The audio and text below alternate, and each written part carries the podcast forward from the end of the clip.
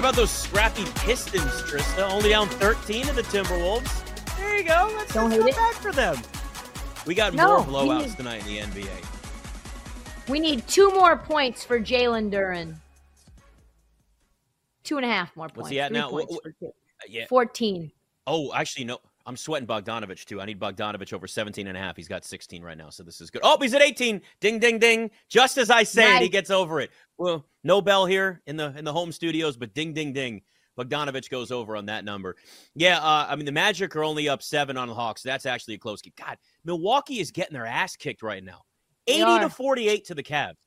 80 to 48. Would not go ahead and take the Bucks on any line that you give to me. I think that they've literally let go of the rope. Also, ding, ding, ding. UConn covers the six against Creighton. Creighton's under streak continues as well. And I am now, I've given it out. I just want to say, I've already given it out a lot. I gave it out at 20 to 1, 22 to 1. UConn to win it all. It's now that value is gone. Those numbers are no longer available. They never will be available again. Uh, but tonight is the night. We talked about them a lot of college basketball last night with John Martin, but tonight is the night where I have decided fully to jump in. I have I have put a lot of units on UConn to win the whole thing. I think they're going to go back to back, eleven to one. Let's make this something I'm invested in for the rest of the season. You, I feel like, because I remember this conversation starting early last year, probably like the first to really jump on the UConn train. And I know you love that they have a crazy coach and Dan Hurley who makes crazy faces, but like you, you really have been sort of the captain, the president of the non-alum UConn fa- UConn fan base that's out there now, or fan club, I guess is probably the better word. Yeah, and I just think Donovan Clingan's really good. I think the whole roster Mhm. has shooting and athleticism, and they all play really hard, and they've just figured it out. And you see it when they play non-conference opponents, which is what's going to happen in the tournament. They beat the hell out of them, right? You saw Yeah. six-point favorite uh, against Creighton, and they end up beating them 62-48. So very low-scoring game. Creighton obviously is a good defense. But I tell you what, UConn's finding their stride. I still think there's value there. And you're right. I think I was one of the first people on the train. You you definitely were. So yeah, still 80 to 48. Uh, Cavs over Milwaukee. Remember, no Giannis in that. He does have a bruised shoulder, so he was out. Celtics up 87-69 on the Spurs. Knicks up 7, 60 to 53 on the Rockets. Toronto's beating the hell out of Miami too, 82 to 59. Uh, early, early right now for uh, Lakers Mavs, 25-21 Lakers on top. Anthony Davis has 10 points, four rebounds, three assists already, while uh, Kyrie is scoreless, has only taken one shot so far in the first quarter. So very quiet game for him against LeBron, where if you haven't seen it, there's a big article on ESPN.com about the process and how the Lakers were trying to get Kyrie and you know what that was. And it really didn't make any sense. I think we I, I remember you and I talking about this plenty on the show. We are like, how, is this even gonna work? Like, what are they gonna do? They can't afford it, they don't have the assets to trade away. Like it never really made sense. It was like fun in theory, but it's one of those Twitter trades that we do where we go, Yeah, this guy'd be great here. Okay, so how's that actually gonna happen? Yeah, you're right. I, I had no idea how that would have ever come to fruition. It was really fun to think about. But good for Kyrie Yeah. still doing the Lord's work and and getting LeBron wins by doing nothing. little by little by little, right? Uh, all right, so we spent a lot of time talking about the Ravens and the Texans coming up this weekend. This is even more than wild card weekend. This is probably my favorite sports weekend of the year, Trysta. We just have because like when you get the wild card games, you always have like one or two stinkers, right? I mean, like Miami didn't do anything against Kansas City. Boy, was that obvious that that was going to happen. I mean, clearly that trend just stayed right where it was. Guess what? They're not good in cold weather. Uh, but you know, you, you now get to the point where you have teams that either earned a bye or they won a playoff game. So you hopefully, fingers crossed, get a bunch of really good games. I don't know if we're going to necessarily get like Bills Chiefs from 2021 where that game went to over. I mean, one of the most epic playoff games that we've ever had. Texans Ravens aside right now though. I Chiefs Bills, man, like that that's a rivalry that's just continued to grow over the years. But yet both teams right now aren't as strong as they were when we saw them in that 2021 game a couple years ago, right? I lean Bills in this. And I, I can't believe I'm saying that, because the Bills have been one of the most frustrating, obnoxious teams to bet on this entire year. But the Bills are like they're trending in the right direction. They're playing what I would say is good football given the type of team they are, right? Where you have the turnovers, you have some of the mistakes, you have injuries defensively for them. But Bills minus three, I really like them in this. I think this is where it, it, like this has to come to an end for Kansas City, given the lack of weapons that you have at wide receiver. Like at some point, you're going to hit a wall where a team is just better than you offensively, and it feels like the Bills can stop them on that side of the ball defensively, and then also keep up offensively, especially if Josh Allen's running the ball for seventy something yards and a fifty-two yard touchdown run like he had last week. Yeah, I think I'm a little more cautious on that than you. I'm going to need to see the injury mm. report because the game mm-hmm. against the Steelers was brutal, right? Sam oh, Sam yeah. Martin, the punter, he ends up tearing up his hamstring. We saw him limping all around. I think they actually picked up a new punter the other day, like yesterday or the day before.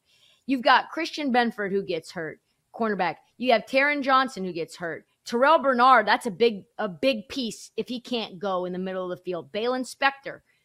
And so that's that's just the last week in the wild card game. You have Rasul Douglas, who we don't know if he's going to play. Gabe Davis, I think he's got a foot injury or an ankle injury. Safety Taylor mm-hmm. Rapp, he may not be able to go. So you've got that middle of the field, which is Rashee Rice's zone, who could get busy.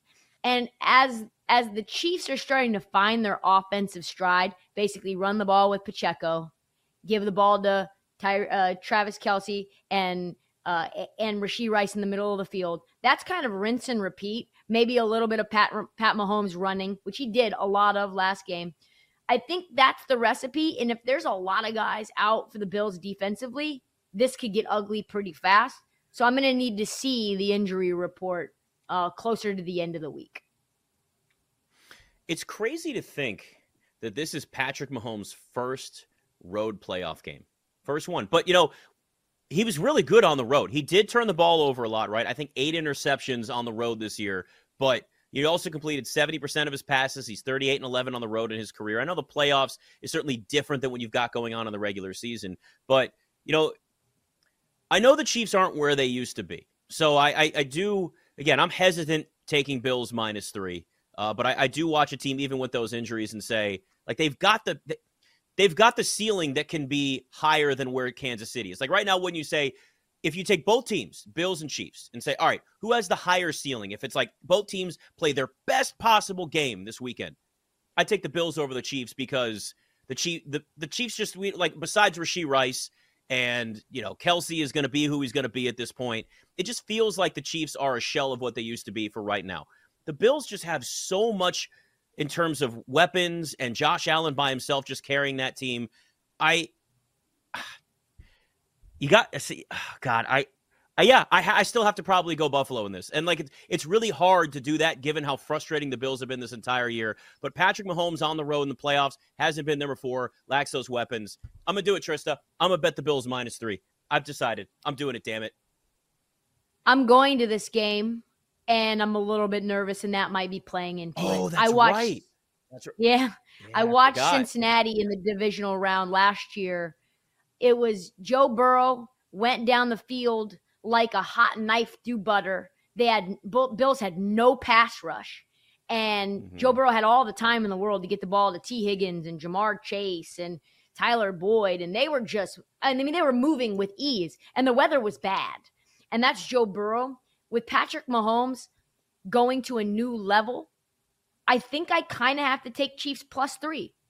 Probably not taking mm-hmm. Chiefs money line, although I wouldn't be shocked. But this feels like it's going to be a close one, and and I hope I'm wrong. You know, the Bills, if they can exercise their demons and, and go to the AFC title game after beating Mahomes and Kansas City, that's storybook. But I'm a little worried. I, I mean, it's just it's it out of all of the years these teams have played, right? And we felt like there was a rivalry building. We've now at the point where both teams feel like skeletons of their like the mac of what they used to be. And yet that's what makes this game so damn hard to predict. But yeah, I listen, I'm not happy about it, but I feel like I'm definitely leaning Bills there. Lions to me are a team I think that just rolls. I think this is this is the end for for for, for the Bucs. The Lions just have this momentum and I know there's no stat, there's no, it's a narrative bet, and it's a narrative feel, a narrative play, however you want to look at it. But there's just like a, a, team of destiny feel, at least to get to the NFC Championship game against the 49ers through the Lions, because I think the 49ers also beat the Packers. That game could be close. Green Bay could cover that. Again, when we did Would You Rather, I said I'd rather take uh, the Texans plus nine and a half than the Packers plus nine and a half. But, you know, the, the Lions just like there, there's something to be said about the the storybook start to the playoffs for them, right? You go in, you're at home, Ford Field, it's loud, everybody's excited. Matt Stafford and the Rams come in. Oh, we hate Matt Stafford now. He wanted out. And those stupid Rams, big Mar- LA. Oh, we hate all of them. And they go out and they win that game and get that revenge. Just feels like that's something that's going to carry through where Tampa played against probably at this point one of the worst teams in terms of how they're playing in the NFL and the Eagles. And they're already out there apparently looking for new coordinators and stuff, though they haven't actually fired somebody like Brian Johnson, their offensive coordinator, yet. But that just feels like to me, Lions go out there and Lions roll in that game. Yeah, I agree. I think you go ahead though and maybe look for some Mike Evans props and maybe I won't do mm-hmm. it for the benefit of all of you guys because whenever I bet Mike Evans Whenever I bet him, he does nothing. And I realize that maybe that's me. But Mike Evans, I think, has a has a great matchup to go crazy like Puka Nacua did. And we saw what Puka was able to do early and often in that game. So I'm trying to get the odds right now of what Mike Evans is to have 100 yards, but my, my internet is going a little bit crazy. Uh, I will get it back to you. But he's a he has a great matchup, uh, especially in a in a dome where you know Baker is going to be able to thrive. Uh, so I got it here. Okay, so Mike Evans, 100 plus receiving yards at BetMGM plus 230. His minus 110 or it's a 115 here. Uh, over 69 and a half nice receiving yards as uh, minus 115 both ways, plus 235 to get 100 plus. Yeah, I like that a lot. I like that a lot. I also like in terms of touchdowns in this game. I think we have to just continue to say to ourselves, I know that he's banged up and I don't care. I think Sam LaPorta is is the guy for the red zone. Mm-hmm. And when he's out there, especially late in the season, he's been awesome. So Jahmyr Gibbs, I like, and I also like Sam LaPorta. I'm not sure which one I'll take. I'll probably take Sam LaPorta by itself.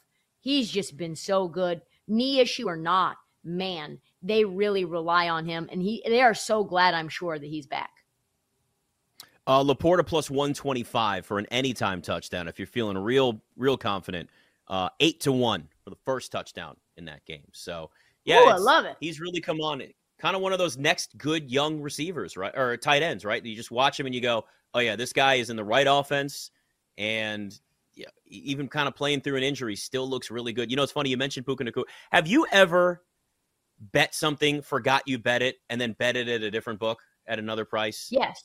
Oh yeah, of course. Okay. Yes. Good. Good. It's happened to me a couple of times.